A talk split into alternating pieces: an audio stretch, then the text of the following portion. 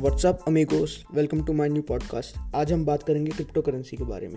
Crypto currency है क्या हमें इसमें इन्वेस्ट करना चाहिए, नहीं करना चाहिए, वो कहाँ से आई and more things to know. So let's get started. So guys, अगर क्रिप्टो करेंसी को एकदम सिंपल टर्म्स में ब्रेक किया जाए तो इसे ऐसे एक्सप्लेन कर सकते हैं।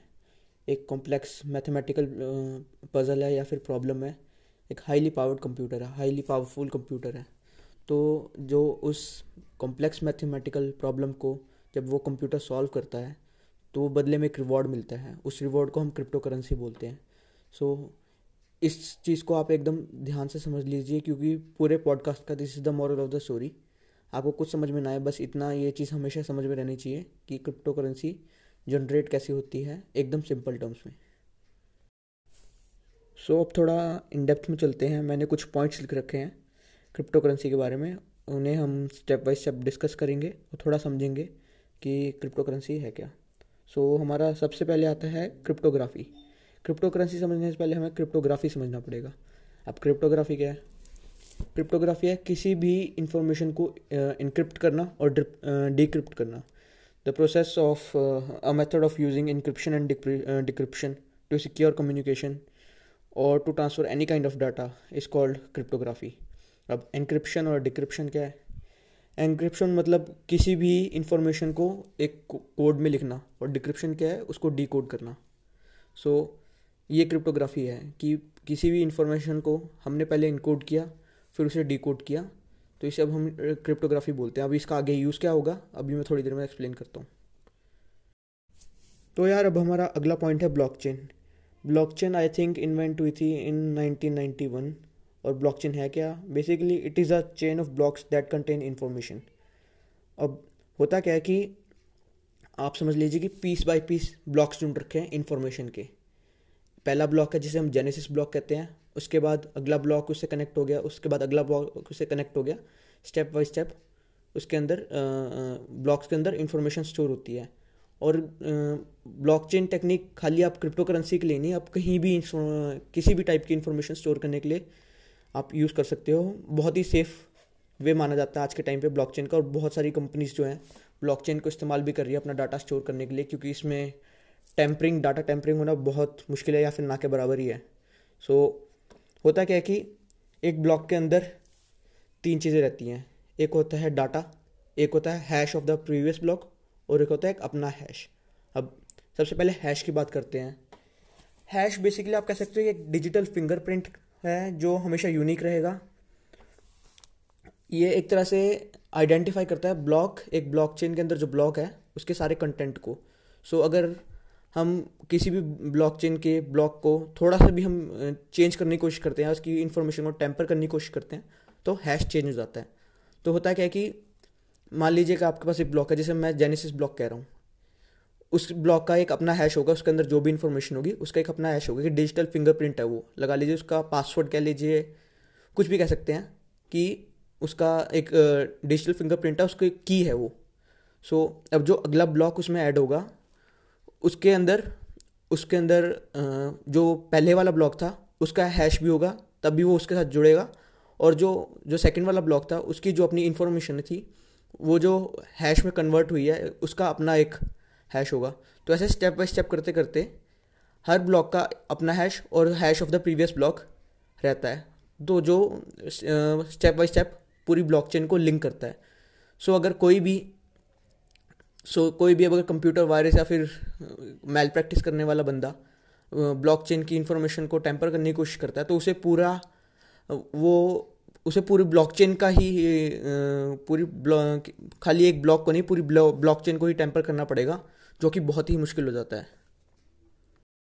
अभी मैं हैश को भी थोड़ा और एक्सप्लेन कर देता हूँ। हैश एक तरह से एक फंक्शन है। It is a function that converts one value to another और store an item in a collection. कि एक जैसे मैंने आपको बताया था कि क्रिप्टोग्राफी में जो डाटा है वो पहले इनकोड होता है और डिकोड होता है। हैश उसी का ही काम करता है। हैश जो हमारी भी इंफॉर्मेशन है उसे एक फॉर्म ऑफ इंफॉर्मेशन को कंप्यूटेशनल अल्गोरिदम की जो फॉर्म है उसमें कन्वर्ट कर देता है। जैसे बिटकॉइन में SHA-256 यूज़ होती है। सो हैश फंक्शन जो है वन फॉर्म ऑफ वैल्यू को एक एनक्रिप्टेड फॉर्म में कन्वर्ट कर देता है। ब्लॉकचेन में अब डाटा क्या स्टोर होता है, ब्लॉकचेन में बेसिकली डाटा स्टोर होगा फ्रॉम टू और अमाउंट।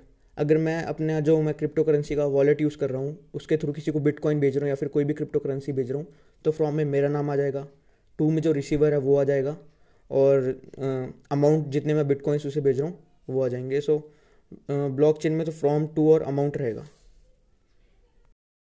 और हाँ, ब्लॉकचेन के एक ब्लॉक में लगभग 500 ट्रांजेक्शन स्टोर हो सकती हैं, वो उसकी कुछ मेमोरी का हिसाब रहता है। सो अराउंड 500 ट्रांजेक्शन्स स्टोर होती हैं एक ब्लॉकचेन के ब्लॉक में, थोड़ा बहुत कम ज़्यादा हो सकता है। तो यार अब हमारा अगला पॉइंट है माइनिंग का, बहुत ही कोर कंसेप्ट है, लगा लीजिए एक तरह से क्रक्स है पॉडकास्ट का। सो इसे ध्यान से समझना। और माइनिंग में मैं स्पेसिफिकली बिटकॉइन माइनिंग के ऊपर बात करूँगा, आपको बाकी सारे क्रिप्टो करेंसीज का समझ में आ ही जाएगा। सो याद है मैंने आपको स्टार्टिंग में बोला था कि एक कॉम्प्लेक्स मैथमेटिकल प्रॉब्लम है जिसे हाईली पावरफुल कंप्यूटर सॉल्व करेंगे और बदले में जो रिवॉर्ड मिलेगा वो बिटकॉइंस होंगे या फिर क्रिप्टो करेंसी होगी, और यही माइनिंग है। सो माइनिंग के अंदर, इसे माइनिंग बोलते हैं, माइनिंग के अंदर मेथड आता है प्रूफ ऑफ वर्क का। अब प्रूफ ऑफ वर्क क्या है, होता क्या है कि कॉम्प्लेक्स मैथमेटिकल प्रॉब्लम है जो कि ईजी टू वेरीफाई है but very difficult to solve है, जिसे अराउंड और पूरी प्रोसेस को 10 मिनट लगते हैं सॉल्व करने से लेके वेरीफाई करने तक। वेरीफाई तो बहुत जल्दी हो जाता है और वेरीफाई भी बाकी कंप्यूटर्स करते हैं, पीयर टू पीयर नेटवर्क बोला जाता है इसे, अभी मैं एक्सप्लेन करता हूँ इसे। सो होता है क्या कि कॉम्प्लेक्स मैथमेटिकल प्रॉब्लम है, उसे एक कंप्यूटर ने सॉल्व किया। पावरफुल कंप्यूटर्स हैं अब तो नॉर्वे से में और भी मतलब जो कंट्रीज है कोल्ड कंट्रीज है, क्योंकि बहुत ही पावरफुल कंप्यूटर्स चाहिए होते हैं और बहुत हीटिंग जनरेट होती है और एफिशिएंसी चाहिए होती है सिस्टम्स को। सो बहुत ही पावरफुल कंप्यूटर्स होते हैं, वो इस मैथमेटिकल एल्गोरिदम्स को प्रॉब्लम्स को वो सॉल्व करते हैं। तो जब उसको सॉल्व करते हैं जो रिवॉर्ड में मिलता है उसे हम बिटकॉइन बोलते हैं, और ये हर 4 साल बाद हाव्स होते रहते हैं। जो रिवॉर्ड मिलता है बिटकॉइन में स्पेसिफिकली इसे हाविंग बोलते हैं। पहले 12.5 बिटकॉइंस मिलते थे 2019 में मेरे ख्याल से मिलते थे, अभी 6.25 बिटकॉइंस मिलते हैं, अभी 1-2 साल बाद वो इसका भी हाफ हो जाएंगे। सो अब माइनिंग में भी पूल माइनिंग अब शुरू हो चुकी है, क्योंकि नॉर्मल कंप्यूटर्स जो होते हैं नॉर्मल कंप्यूटर्स अब सॉल्व नहीं कर पाते, क्योंकि होता है कि जैसे जैसे ब्लॉक ऐड होता रहता है जो मैथमेटिकल प्रॉब्लम है वो और कॉम्प्लेक्स होती रहती है। सिस्टम इस तरह से डिज़ाइंड है कि जो हमारी मैथमेटिकल प्रॉब्लम होगी वो और कॉम्प्लेक्स होती रहेगी। सो स्पेशल सॉफ्टवेयर्स है, चिपसेट्स हैं, ASIC चिपसेट्स लगे होते थे, तो पूल माइनिंग भी शुरू हो गया। अब होता है क्या कि 4-5 का काफ़ी सारे कंप्यूटर्स जो होते हैं माइनर्स होते हैं वो इकट्ठे इसको मैथमेटिकल प्रॉब्लम को सॉल्व करने में लग जाते हैं, और जो रिवॉर्ड मिलता है उसे आपस में depending on the amount of work done, किसके कंप्यूटर ने कितना काम किया है, क्योंकि काफ़ी हैवी लोड पड़ता है कंप्यूटर्स पे भी, इलेक्ट्रिसिटी काफ़ी जाती है, काफ़ी पावर जाती है, तो वो आपस में डिवाइड कर लेते हैं। उसके बाद होता क्या कि मैथमेटिकल प्रॉब्लम आई उसे सॉल्व किया, तो जो बाकी कंप्यूटर्स हैं जो पीयर्स हैं ऑलमोस्ट 50% जो कंप्यूटर्स हैं वो उसे एक्सेप्ट करेंगे, उसे वेरीफाई करेंगे कि हाँ ये जो मैथमेटिकल प्रॉब्लम सॉल्व हुई है, जो एल्गोरिथम सॉल्व हुई है ये सही है। तो इसे इस मेथड को प्रूफ ऑफ वर्क बोलते हैं, कि जो इस पूरे सिस्टम को मतलब एक ब्लॉक चेन में ब्लॉक को ऐड होने में लगभग 10 मिनट लगते हैं। सो जो ये सारा डाटा है ये ब्लॉक चेन के ब्लॉक में स्टोर हो जाता है, और जो हैश होता है वो सारा काम जो माइनर ने किया है उसको एक तरह से रिप्रेजेंट करता है और उसका डिजिटल फिंगरप्रिंट बन जाता है। प्लस जो हमारी जो नॉर्मल ट्रांजैक्शंस होती हैं बिटकॉइंस के थ्रू, जैसे मैंने किसी को बिटकॉइंस भेजे, किसी से लिए खरीदे, जो वो ट्रांजैक्शंस हैं वो भी उसी ब्लॉकचेन में स्टोर हो जाती हैं। सो ब्लॉकचेन का जो ब्लॉक है उसके अंदर 2 चीज़ें स्टोर रहेंगी, एक तो जो अपनी इन्फॉर्मेशन थी जो जो जो माइनर ने जो प्रूफ ऑफ वर्क किया वो, दूसरा जो नॉर्मल ट्रांजैक्शंस है वो। तभी मैंने आपको बताया था कि ब्लॉकचेन के एक ब्लॉक में अराउंड 500 ट्रांजेक्शन स्टोर होती हैं। सो इस बेसिस पे ये पूरी ब्लॉकचेन काम करती है, और ऐसे ही एक क्या बोलते हैं नया ब्लॉक ऐड होता है ब्लॉकचेन में। और हाँ, बिटकॉइंस की एक और आपको इन्फॉर्मेशन बताता हूँ कि बाय 2140 कोई मतलब एस्टीमेट है कि कोई नया बिटकॉइन जनरेट नहीं होएगा, क्योंकि बिटकॉइंस एक लिमिटेड अमाउंट में है। टोटल 21 मिलियन बिटकॉइंस प्रोग्राम्ड है जनरेट होने के लिए, जिसमें से अराउंड 18.5 टू 19 मिलियन मेरे ख्याल से पहले ही अभी तक हो चुके हैं। सो बोला जाता है कि by 2140 no new bitcoins will be generated. So तभी बिटकॉइंस की वैल्यू भी बढ़ती जा रही है, कम भी होती है, वॉलेटाइल नेचर है, लेकिन बहुत तेज़ी से अभी बढ़ती जा रही है। तो यार अब आप सोचो कि बिटकॉइंस को बोला जाता है कि अनसेफ है, यार फिर जो भी थोड़ा होक्स बना दिया है बिटकॉइंस के बारे में। आप खुद सोचो कि अगर किसी की भी क्रिप्टो करेंसी को या फिर ब्लॉकचेन को टैंपर करना है, किसी भी इंफॉर्मेशन को टैंपर करना है या फिर मतलब उसकी लेजिटिमेसी को ख़त्म करना है, आप सोचो कितना मुश्किल काम है। मेरे को तो ना के बराबर ही लगता है, लोग भी ना के बराबर ही बोलते हैं कि सबसे पहले तो उसका हैश चेंज करना पड़ेगा, खाली एक ब्लॉक का नहीं पूरी ब्लॉकचेन का आपको हैश चेंज करना पड़ेगा। उसके बाद जो प्रूफ ऑफ वर्क है वो हर एक का कैलकुलेट करना पड़ेगा, क्योंकि जैसे ही आप किसी भी ब्लॉकचेन के ब्लॉक को टैंपर करते हो तो उसका हैश चेंज होता है, साथ के साथ आपको प्रूफ ऑफ वर्क उसका प्रूफ ऑफ वर्क भी चेंज हो जाएगा। और लगभग 10 मिनट लगते हैं प्रूफ ऑफ वर्क को कैलकुलेट और वेरीफाई करने में। और अभी तक कितने ही ब्लॉकचेन में ऐड हो चुके हैं, तो बहुत ही मुश्किल काम है ये। और उसके बाद भी आपको 50% of the peer to peer network जो है ब्लॉकचेन का, उनको एग्री करवाना पड़ेगा कि हाँ जो मेरा प्रूफ ऑफ वर्क है वो सही है, कम से कम 50% लोगों को। सो लोगों को कह रहा है कंप्यूटर्स को। सो बहुत ही मुश्किल है ब्लॉकचेन को टैंपर करना। एकदम सेफेस्ट फॉर्म ऑफ मोड है इंफॉर्मेशन और या फिर किसी भी टाइप का डाटा स्टोर करने का। तो no doubt in future blockchain आएगा, क्रिप्टो करेंसी ही रूल करेगी। फ्यूचरिस्ट तो बिलीव करते हैं कि हाँ भाई ऑलमोस्ट 25% जो फ्यूचर की ट्रांजेक्शन्स होंगी बाय 2130, जो फ्यूचर की ट्रांजेक्शन्स होंगी 25% तो क्रिप्टो करेंसी पे ही चलेंगी। सो इंडिया में इसका काफ़ी वो चल रहा है, इंडियन गवर्नमेंट थोड़ी इसके अगेंस्ट है। तो आगे एक्सप्लेन करते हैं कि क्यों अगेंस्ट है, इसके क्या रीजंस हैं, क्या आपको क्रिप्टो करेंसी में इन्वेस्ट करना चाहिए, नहीं करना चाहिए, और कितने तरह की क्रिप्टो करेंसी हैं। आगे चलने से पहले एक बार थोड़ा रिवाइज कर लेते हैं ताकि आपको कन्फ्यूजन ना हो कि हमने अभी क्या पढ़ा, और थोड़ा एक तरह से बिगर पिक्चर में समरी दे देता हूँ। कॉम्प्लेक्स मैथमेटिकल प्रॉब्लम को सॉल्व किया कंप्यूटर्स ने, रिवॉर्ड्स में मिले बिटकॉइंस, और जो उसकी इन्फॉर्मेशन थी जो मैथमेटिकल प्रॉब्लम को सॉल्व करने की, वो ब्लॉकचेन के ब्लॉक में ऐड होगी।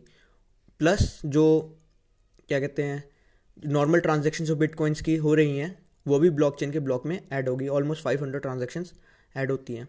इसमें हमारा हैश फंक्शन आ जाता है, प्रूफ ऑफ वर्क आ जाता है, और पीयर टू पीयर नेटवर्क जो पीयर्स हैं उनको एग्री करना पड़ता है कि हाँ ये प्रूफ ऑफ वर्क सही है।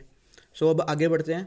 अब हमारा अगला पॉइंट है कि गवर्नमेंट क्यों इसे बिटकॉइंस को नहीं लाना चाहती, बिटकॉइन को या फिर किसी और क्रिप्टो करेंसी को गवर्नमेंट इसके अगेंस्ट क्यों है। क्योंकि सबसे बड़ी बात है डिसेंट्रलाइज्ड है, इस पे किसी का भी कंट्रोल नहीं है।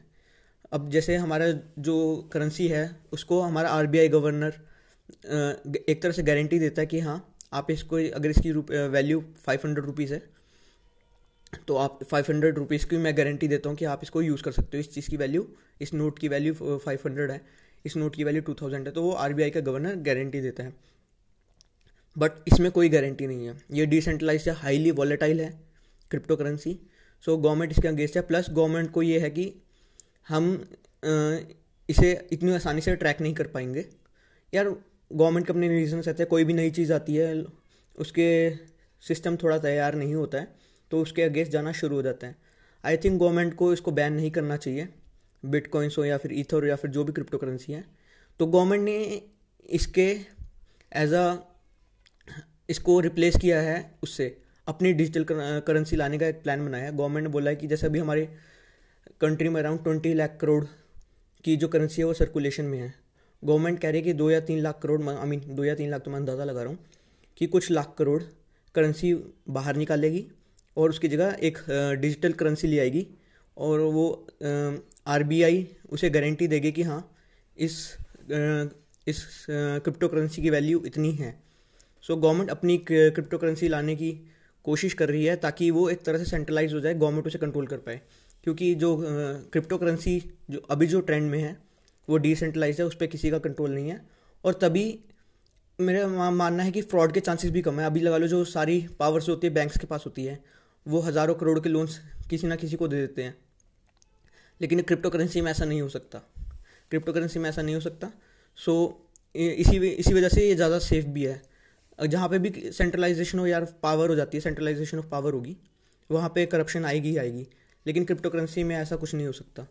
सो बट गवर्नमेंट के अपने प्रोज एंड कॉन्स उन्होंने काउंटर किए होंगे, तो आगे देखते हैं फ्यूचर में क्या है। मैं तो यही रिक्वेस्ट करूँगा गवर्नमेंट को कि हाँ आप प्लीज़ इसको बैन मत कीजिए, जो भी अभी चल रहे हैं इसको आप नए फॉर्म ऑफ नए मेथड्स होंगे किसी तरह रेगुलेट करने की कोशिश कीजिए, इसको समझिए। मैं जानता हूँ कि हाँ ये डिसेंट्रलाइज है, आप इसकी गारंटी नहीं ले सकते, लेकिन वॉलेटाइल तो यार शेयर मार्केट भी है, शेयर मार्केट भी अब चली रही है। शेयर मार्केट भी हमारी देश का अराउंड 60% ऑफ द इकोनॉमी को तो मेरे ख्याल से रिप्रेजेंट करता ही है, 60-70%। सो जो चीज़ आपके कंट्रोल में नहीं, इसका मतलब ये नहीं कि आप उसे बैन ही कर दीजिए। थोड़ा इसके बारे में जो इंडिया में अभी कंपनीज है बिटकॉइंस में ट्रेड करी हैं, एक पैनल बैठना चाहिए, सजेशंस लेने चाहिए, फिर देखते हैं कि आगे क्या एक रिजॉल्व निकलते हैं, सॉल्यूशन निकलता है। अभी हमारा अगला पॉइंट है टाइप्स ऑफ क्रिप्टो करेंसी के बारे में। सो गाइस अभी मेरे ख्याल से around 10,000 crypto currencies type of crypto currencies available हैं। बिटकॉइन हो गई, लाइट कॉइन हो गई, ईथर हो गई, जी cash, Ripple, XRP, Neo, iota, तो काफ़ी तरह की हैं, 10,000 से ऊपर हैं यार। सो क्योंकि यार ये एक ना क्या कहते हैं बहुत ही फास्ट ग्रोइंग फील्ड है, लेकिन जो फेमस है मैं उसके बारे में बताता हूँ। बिटकॉइन के बारे में, बिटकॉइन स्टार्ट हुआ था अराउंड 2009 या फिर 10 को हुआ था, और इसको स्टार्ट किया था एक सूडोनिम था सतोशी नाकामोटो, हाँ यार 2009 में स्टार्ट हुआ था, और उसको स्टार्ट किया था एक सूडोनिम के नाम से, जापानीज़ ग्रुप ऑफ इंडिविजुअल से एक सिंगल पर्सन था, सतोशी नाकामोटो ने इसे स्टार्ट किया था बिटकॉइन को। उसके बाद ये सर्कुलेशन में चलते रहे, अब तो एक बिटकॉइन की वैल्यू अराउंड 34-35 लाख हो चुकी है। और ऐसी अब नए क्रिप्टो करेंसीज आ रही है। नेक्स्ट जो फेमस है बिटकॉइन के बाद वो है ईथर, जो इथेरियम नेटवर्क में आप यूज़ कर सकते हो। और आपको अगर क्रिप्टो करेंसी में इन्वेस्ट करना है तो जैसे पेटीएम हो गया या फिर कोई और ऐसे, एक पेटीएम में आप इन्वेस्ट नहीं कर सकते, मैं कह रहा हूँ कि एक ऐप है, जैसे आप शेयर मार्केट में इन्वेस्ट करते थे तो कोई एक पर्टिकुलर ऐप के थ्रू आप इन्वेस्ट करते थे, ऐसे ही अगर आपको क्रिप्टो करेंसी में इन्वेस्ट करना है, और ज़रूरी नहीं कि आपको, मैं कह रहा हूँ जैसे एक बिटकॉइन की वैल्यू 34-35 लाख कुछ है तो आपको 34-35 लाख लगाने हैं। आप 200 रुपये का भी क्रिप्टो करेंसी खरीद सकते हो, 300 रुपये का भी खरीद सकते हो, 5,000 का, 10,000 का भी आप क्रिप्टो करेंसी खरीद सकते हो। अब बिटकॉइन में अगर आपको लगा लो 10,000 का शेयर खरीदना है, शेयर वाली बात आ जाती है कि कुछ एक बिटकॉइन का परसेंटेज में भी आप ब्रेकअप कर सकते हो कि 0.1% आपने बिटकॉइन खरीदा, एक बिटकॉइन की जो वैल्यू थी उसका 0.1% आपने इन्वेस्ट किया, आपने 0.10% उसका इन्वेस्ट कर दिया। सो जैसे शेयर्स में, शेयर मार्केट में आप ब्रेकअप होता था, वैसे ही बिटकॉइंस में भी आप 200, 300, 400, 500, 1000, 10,000, 20,000 रुपये भी आप इन्वेस्ट करते हो। ज़रूरी नहीं आपको पूरा का पूरा ही बिटकॉइन आपको खरीदना है, एक डिजिटल करेंसी है। सो आप इसमें परसेंटेज बेसिस पे भी आप इसमें इन्वेस्ट कर सकते हो। ऐसे ही बाकी हैं, ईथर है, जी कैश है, रिपल है। सो अब इसकी ऐप्स कौन कौन सी है इंडिया में? तो यार एक कॉइन DCX गो करके है, वज़ीर X है, BitBNS है, UNO कॉइन है, और भी आप अगर आप इन्वेस्ट करना चाहते हो तो और भी आप काफ़ी आपको ऐप्स मिल जाएंगी, लेकिन ट्रस्टेड यही हैं अभी इंडिया में। अब फ्यूचर क्या है, क्या आपको बिटकॉइन में इन्वेस्ट करना चाहिए, नहीं करना चाहिए? देखिए गवर्नमेंट तो यार अभी कह रही है कि हमें बैन ही करेंगे बिटकॉइन या फिर इसको। सो रिस्क और रिवॉर्ड वाली बात है, क्योंकि अगर गवर्नमेंट ने अपलिफ्ट कर दिया, बैन नहीं लगाया, तो जो बिटकॉइन की वैल्यू है बहुत बढ़ जाएगी, और अगर बैन लग गया तो आपने जितनी भी अमाउंट है वो सारी आपकी बर्बाद होने वाली है। लेकिन बैन, मुझे भी ये चीज़ समझ नहीं है कि बैन करेंगे कैसे, जब डिसेंट्रलाइज्ड है तो क्रिप्टो करेंसी को बैन कैसे करेंगे? इंडिया में मेरे ख्याल से हो सकता है कि हाँ उसे ट्रेड अलाउ ना करें या फिर उसको वैलिडिटी ना दें, और जो इंडिया के जो लोग हैं जो बिटकॉइन में इन्वेस्ट कर रहे हैं वो इंटरनेशनल मार्केट में उसे ट्रेड कर सकते हैं, या फिर मतलब अपने आप यार जब प्रॉब्लम्स आई तो सोल्यूशन भी कुछ ना कुछ निकलेगा ही। सो मैं तो अभी यही सजेस्ट करूँगा कि आप प्लीज़ मत करो इन्वेस्ट, थोड़ा वेट करो, देखो रिस्क रिवॉर्ड वाली बात है। मैं थोड़ा रिस्क अवर्स हूँ, मैं यही बोलूँगा कि आप रिस्क अवर्स भी नहीं कह सकता, थोड़ी समझदारी बोलूँगा कि जो बिटकॉइंस के जो प्लेटफॉर्म्स हैं वो तो बोलेंगे कि आपको हाँ आप इन्वेस्ट कीजिए, आप इन्वेस्ट कीजिए, क्योंकि उनकी तो लाइवलीहुड उस पर डिपेंड करता है। लेकिन एज अ स्मार्ट इन्वेस्टर मैं तो ये बोलूँगा कि जब तक आपको क्लैरिटी नहीं है सिचुएशन की, और गवर्नमेंट किस तरह से बैन करेगी हमें ये भी नहीं पता, डिसेंट्रलाइज्ड है मेरे को पता है कि फुल ऑन बैन तो नहीं हो सकता, जब कंट्रोल ही नहीं है गवर्नमेंट का तो बैन तो नहीं, प्रॉपर बैन तो नहीं कर पाएगी। बट आपको ये देखना है कि आपको किस हद तक आपको इन्वेस्ट करना है। अगर आप लगा लीजिए 1,00,000 रुपये हैं आपके पास एक्स्ट्रा, उसमें से मैं आपको बोलूँगा 10,000 आप लगा दो, लेकिन उससे ज़्यादा मत लगाओ, बिटकॉइन में आप इन्वेस्ट मत करो, क्योंकि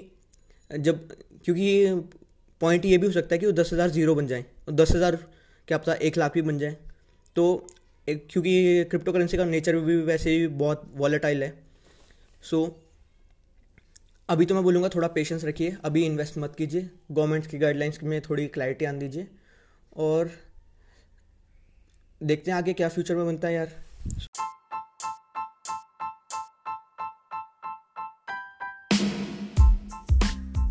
So guys, that's all from my side. If you like the content, then please share it with your friends. This is Shubham Sharma signing off from Satyavachan.